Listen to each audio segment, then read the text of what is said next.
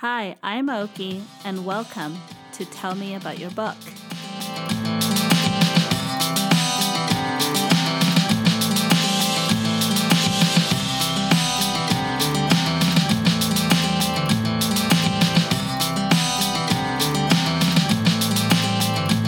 Hi, everyone. Welcome back to another episode of Tell Me About Your Book. I'm really excited to talk to horror author Blaine Daigle of his book called The Broken Places because one, horror is my go to genre for sure. And two, this book just sounds really, really horrifyingly amazing. But hi, Blaine. How are you today? I'm doing well. How are you doing? I'm good, thank you. I'm glad you're here, and I'm glad that you're pretty much my my neighbor, a state neighbor, because you're in Louisiana, and and this is so awesome because we're both experiencing some crazy heat waves here. So yeah. let's talk about your your book. Let's go ahead and dive in. Can you can you tell me what your book's about? Uh, yes. So, The Broken Places is a folk horror novel set in the Yukon wilderness. It concerns a man named Ryne Burdette who inherits his family cabin up there. And he's gone through a lot of issues over the past few years, as have two of his best friends. So, in an effort to kind of reset the clock, they decided to take a hunting trip up there, similar to how they used to do it back in the day and things from there go terribly, terribly wrong as some secrets concerning the Burdette family lineage slowly come to uh, life. That's kind of vague, but yet it tells a lot because of the the airiness that I can kind of feel already. So before we get into more of the character or the events, how did this come about? What made you wanted to do kind of like the Yukon wilderness and things like that? You know, for a long time, I've wanted to write like a snowy you know wilderness set in book. I very much love the forest. You know obviously growing up in louisiana we are surrounded by the wilderness maybe even more so than many other states. A lot of our folklore is driven into the woods. So i've always wanted to write that. And then you know we were joking a second ago about the heat. That's actually a big part of it is the fact that you know the yukon is in the winter is so incredibly cold that it's almost alien for someone like me being around oh. where it's like yeah. you know we might get one or two snow days every what five six years right so right. me, like I've even noticed that just the people I'm around, like when it gets really, really cold around here, people behave differently, and it's it's kind of eerie. So I was looking for, you know, a, a remote setting, a place where I can go ahead and use the whole there's no cell phone service and actually be able to get away with that. And the Yukon was just it was just perfect. The more I researched it, the more I kind of delved into the legends and the folklore that ex- that already exists there, the more intriguing it became, and then it just kind of went from there and ended up being just the perfect setting. I just want to say that as readers, when you guys write a book like this, we imagine the writers in this setting, you know, in like a cabin and it's cold, you have maybe candles and you're just typing away and and it's snowing outside and you guys do nothing else but write these, you know, the pages. So don't don't shatter our image when you guys write your books. How was it writing that part of your novel versus your characters, but how was writing the setting? The setting was really, really fun to write for me. I'm a very big fan of atmosphere in books. I think that, you know, a lot of times I can look at some of my favorite books and understand that there may be a few things critically that I can point out that I just didn't give a crap about because the atmosphere was so good. It just sucked me in. Oh, being able to create that plus i i mean i i like researching and just being able to research the yukon being able to look at videos google maps was huge just being able to drop a guy down in the middle of the yukon and get a feel for what the area looks like that was so much fun and then when it came to the characters the characters were a little bit different because for the characters there's a lot of dark stuff that mm-hmm. these characters have been through and that required whereas with yukon wilderness it was very much almost like discovery. Uh, the characters was almost like going down a really dark hallway a lot of times sometimes looking in corners that make me really uncomfortable to look in. This is the stuff we love to read about though. Yeah. have you always wanted to approach this story as a horror novel? I know you said it's about folklore and things like that but you shifted to make it horror. Have you always wanted to do it that way? Yeah. So ever since I was a kid, I've always wanted to write, and horror was always the genre that really attracted me. Like most people, I probably got into it by Stephen King when I was, you know, 10 mm-hmm. or 12. I'm way too young to be reading Stephen King. And uh, so from there on, I had that love of horror. And then you know, the story was kind of bouncing around in my head. I wanted to write it. Life kind of got in the way for a long time. It wasn't until I read Adam Nevill's book, The Ritual, and I really saw that folk horror in modern day and what it mm-hmm. what it is now. You know, when I think of folk horror, I think of like The Wicker Man or something of that sort, which is great. I love that movie, but the way that the ritual kind of brought it into modernity and talked about like you know hey like there's more than just creepy cults out there let's talk about like hey there's a lot of cultures out there that have very strong beliefs about the land itself. Being from louisiana where that's actually kind of a big topic in our in a lot of our folklore that really kind of struck a nerve with me. And i realized that i could very much write this as a as a true horror novel with that folk lens to it. Are you wanting to continue this genre or you still want to write about the same characters maybe again in the next book? Like are you done with this set of yeah. characters well this book this this one book is a standalone book. Gotcha. Uh, it's done. The story this this story is done. It's kind of funny. I told myself after i wrote the broken places it's like all right well i did this. I don't want to be a one trick pony. Let's try a different i wanted it to be horror. Mm-hmm. I was like, let's try a different subgenre. And so my next book is going to be Southern Gothic, Ooh, which is nothing okay. that I adore. And then the more and more I wrote it, I realized that all Southern Gothic is is folk horror set in the South. Oh, okay. it's the same thing basically. Uh, but no, it's something that I very much like. I do, you know, want to stretch my wings a little bit and try different, you know, different subgenres within that horror umbrella. I think that folk horror will always kind of be like my north star that I'm always going to you know come back to in All ways right. you really gravitate toward it well so but going back to the broken places though how was it writing ryne the character versus the other ones? I mean is there a character that you really get stuck with or any difficulties on that? Well for the broken places specifically i think a lot of the it was actually kind of easy to write the characters. Obviously delving into some of the stuff that they're going through was a little bit difficult.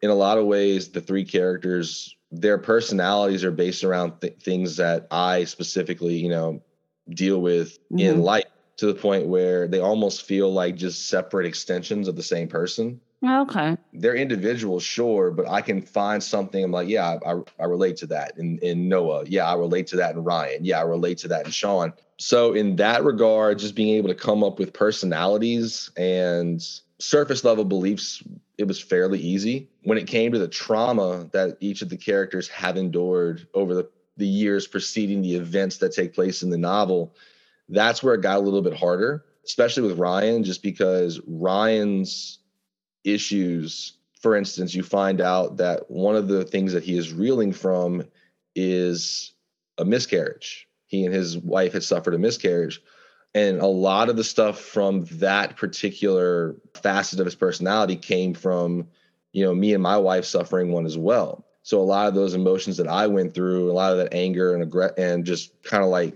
locking yourself up. That came into play with ryne. It was painful yet and a, a lot of times therapeutic to write kind of writing it out. Right and it, it, there's one scene in particular where it takes place it's like a flashback scene It takes place before the events of the broken places where it was i tell i told my wife i was like this was the hardest thing i've ever written in my life but i'm so happy that i wrote it. I felt like i got stuff off right. my chest by writing this scene. I like the fact that you kind of dipped into what you really enjoy which is writing the folk horror and yet you were able to pull in some really personal stuff and which makes the characters much more enjoyable to me because they're you know they're relatable and yet you still get kind of entertainment from it from the the horror part. This is a really cool book like so you published this book this year. Yes. and how has it been since you published the book the publishing part has been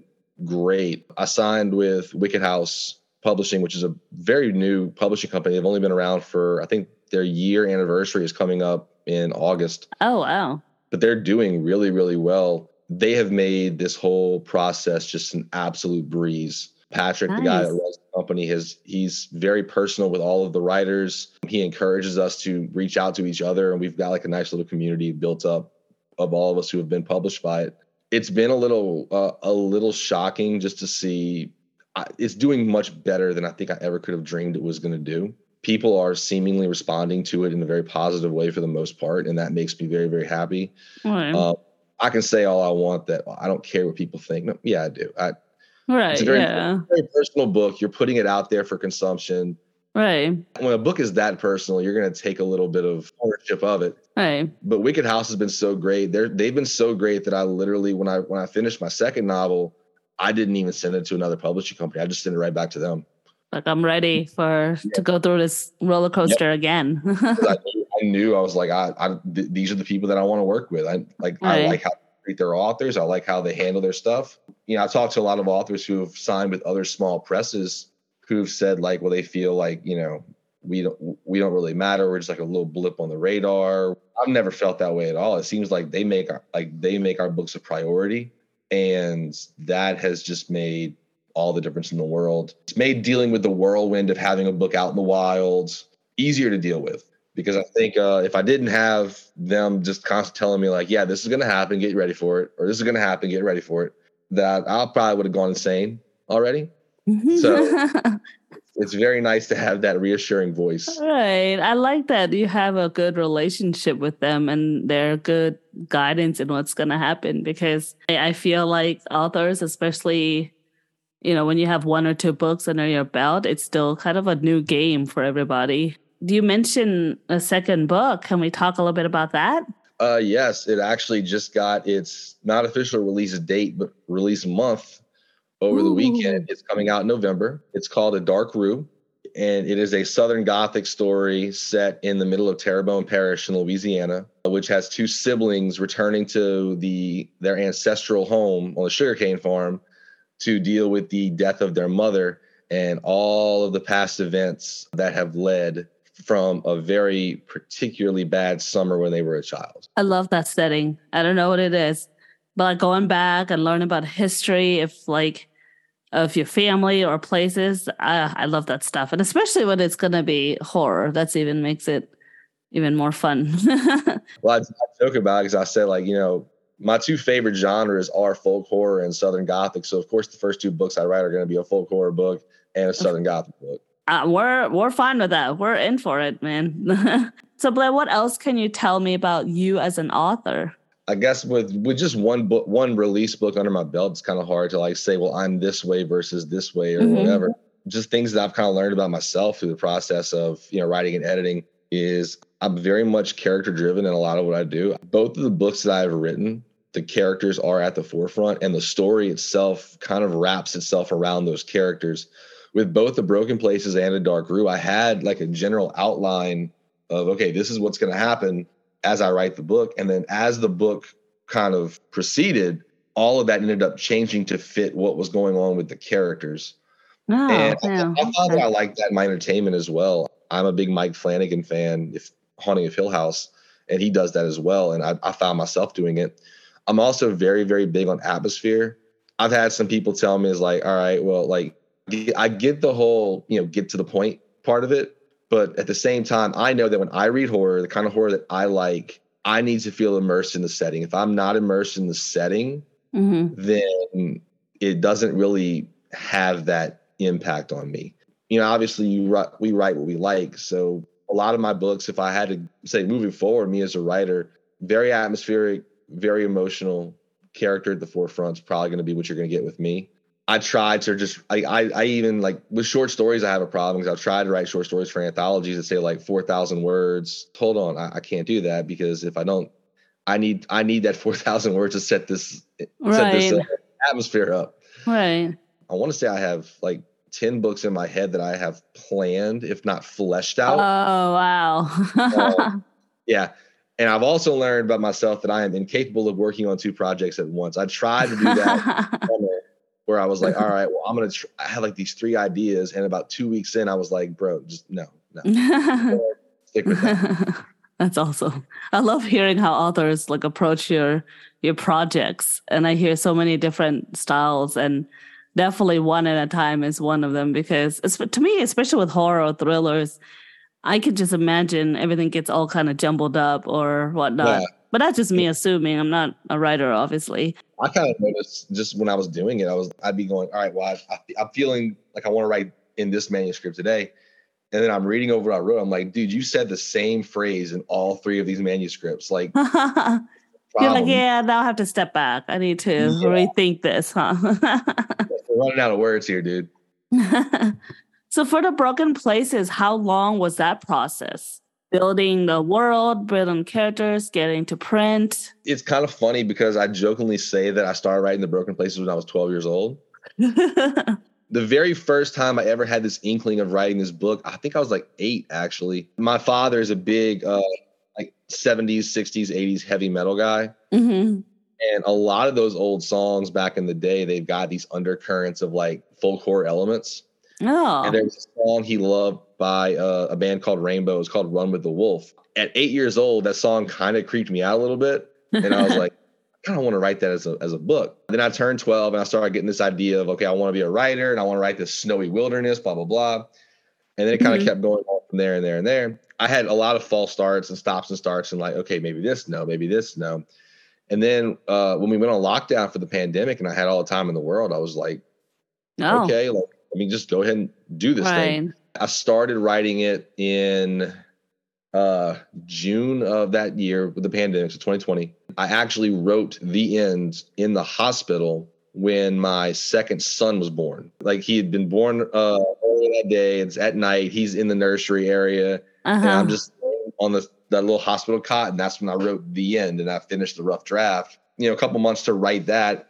I then edited for about a year before I started sending it off to uh different places. I know a lot of writers talk about like, you know, getting the rejections back and all that. Quite frankly, I, I would have preferred that from the experience that I had. I just I felt ghosted. Like I would Ah. just not get not get responses. The ones who had like a portal that you would submit your writing to, like the manuscript to, it Mhm. would just sit in the portal and it wouldn't do anything. And so it kind of went out to limbo and yeah, I was Yeah. like, hey, this is uh, very disheartening. A few of the people who were interested in it seemed way more interested in my social media following than they did the actual book, oh, which was really irritating because I'm not a big, I have social media, but I'm not a big social media person. Like I'm, I'm not Mhm. gonna, I'm not making five, six posts a day. That was just so disheartening. I was just like, yeah, self-publish this thing. I know, I feel like it's good, right. but I'm either getting ghosted by these by these companies or I'm talking to people who obviously couldn't give a crap less about how good the book actually is. hmm So I made the decision like, all right, I'm just gonna I'm just gonna uh, self-publish it. I had made that decision completely, so completely, in fact, that I was gonna go ahead and I'd started writing a Dark Rue. Yeah, right. Here we go. And then I I had planned on doing one last edit and releasing it. And at that point, I just stumbled on a Facebook ad from Wicked House when they had just started, and I sent it in. And two three weeks later, I got offered the contract. That's such a good story, though. It's very hopeful for a lot of other authors too. But congratulations among all this. This is cool. It does suck to kind of not getting responses, and it's such a long game when it comes to publishing. But your story is fascinating and really hopeful. so, Blaine, where can we get your book? Uh, right now, Amazon is pretty much the best place to do it. I know that some Barnes and Nobles across the countries and some Books a Million have ordered copies, but it's not widespread. Obviously, Wicked House is a very new and small indie press, uh, so Amazon is just about the best place to get it right now. If you are interested in like signed copies of that sort, I take requests on my Facebook page from direct messages. Just reach out and we'll get it going. Well, I want to say thank you for coming by today and telling me about the folk horror world that you've created and that you're going to continue creating. I hope you come back to talk to me about your next books and your next projects because this is fascinating. I love atmospheric horror. I mean, this is just a book that has a lot of really amazing elements into it. Any last minute thing you want to say before we go today, Blaine? if you happen to pick up the book, I hope I really do hope you enjoy it. Feel free to reach out to me on any of my social media. I have Twitter, Facebook, and Instagram under Blaine Daigle Author. Okay, well, thank you. I will let you go, and I, I, I want to say congratulations. This is a fascinating journey, and I'm excited to to get to know your books. And you know, Broken Places just sounds so much fun to read. Getting to know the author and the process and the journey, it's to me, it's fascinating. That's why we do this podcast, I think. But I will talk to you next time, Blaine. Thank you so much. Thank you. Okay, bye. Bye. Thank you for listening to this episode of Tell Me About Your Book. Please continue to support indie authors and indie bookstores. And if you would love to support Tell Me About Your Book podcast, you can certainly do so by going to buymeacoffee.com slash tellmepodcast. For a price of a coffee, you can support monthly for just $5. There's other tiers too in the memberships, and you can look at all the info about it, and I would certainly, certainly appreciate it. And of course, there's the other podcast, Books, Cats, and Snacks, where Caddy and I talk all things book and about her cats too. See you then.